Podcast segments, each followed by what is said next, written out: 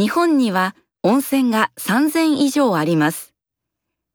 45度ぐらいの熱い温泉や37から40度ぐらいのあまり熱くない温泉があります。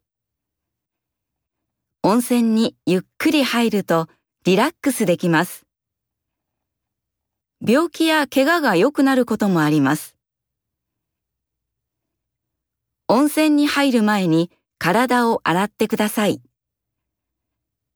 タオルはお湯に入れないでください。温泉に入った時は楽しいですが、温泉の中で泳いではいけません。温泉にはたくさんの人が入りますから、入り方に気をつけましょう。